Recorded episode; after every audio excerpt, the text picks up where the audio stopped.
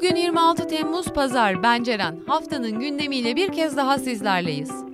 Atatürk Barajı'nın iki ünitesi devreye girdi. Toto Karaca hayatını kaybetti. D-Sol'dan İstanbul Emniyetine roketli saldırı. Atatürk Barajı'nın iki ünitesi açıldı. Cumhuriyet tarihinin en büyük yatırımlarından birisi olan GAP'ın ilk ayağı Atatürk Barajı'nın iki ünitesi devreye girdi. Düzenlenen törene Cumhurbaşkanı Özal ve Başbakan Süleyman Demirel'in yanı sıra çok sayıda yabancı konuk katıldı. Demokratik mücadelede ısrar.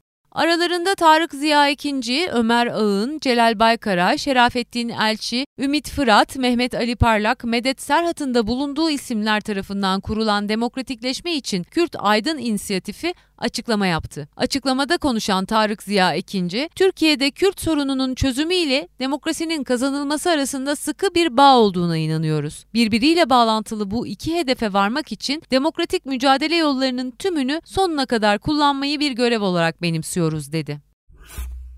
Özgür Gündem 22 Temmuz tarihindeki manşetinde Ankara ve İstanbul'da son 3 ayda yapılan operasyonlarda 19 kişinin öldürüldüğünü, evlerin delik deşik edildiğini yazdı.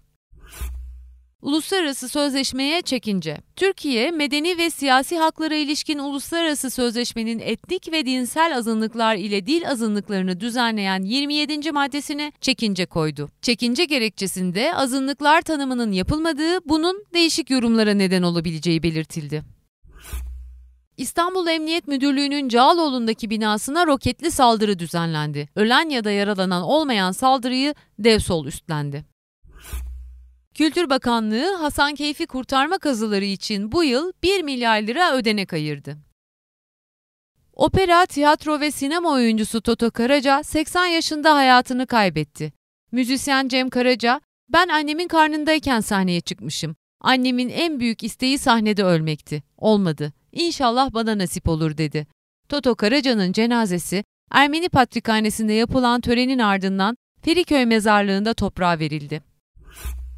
Tiyatro ve sinema sanatçısı yazar Yavuzer Çetinkaya 44 yaşında hayatını kaybetti. Nilüfer'in yine yeni yeniden kaseti piyasaya çıktı. Kaset bir hafta içinde 500 bin adet sattı. 25. Olimpiyat oyunları Barcelona'da başladı. Olimpiyatlara 172 ülkeden 10 bin sporcu katılıyor. Bu haftanın da sonuna geldik. Dinlediğiniz haberlerin detaylarına ve daha fazlasına tanıklık.org internet sitemizden ve sosyal medya hesaplarımızdan ulaşabilirsiniz. Önümüzdeki hafta tekrar görüşmek üzere.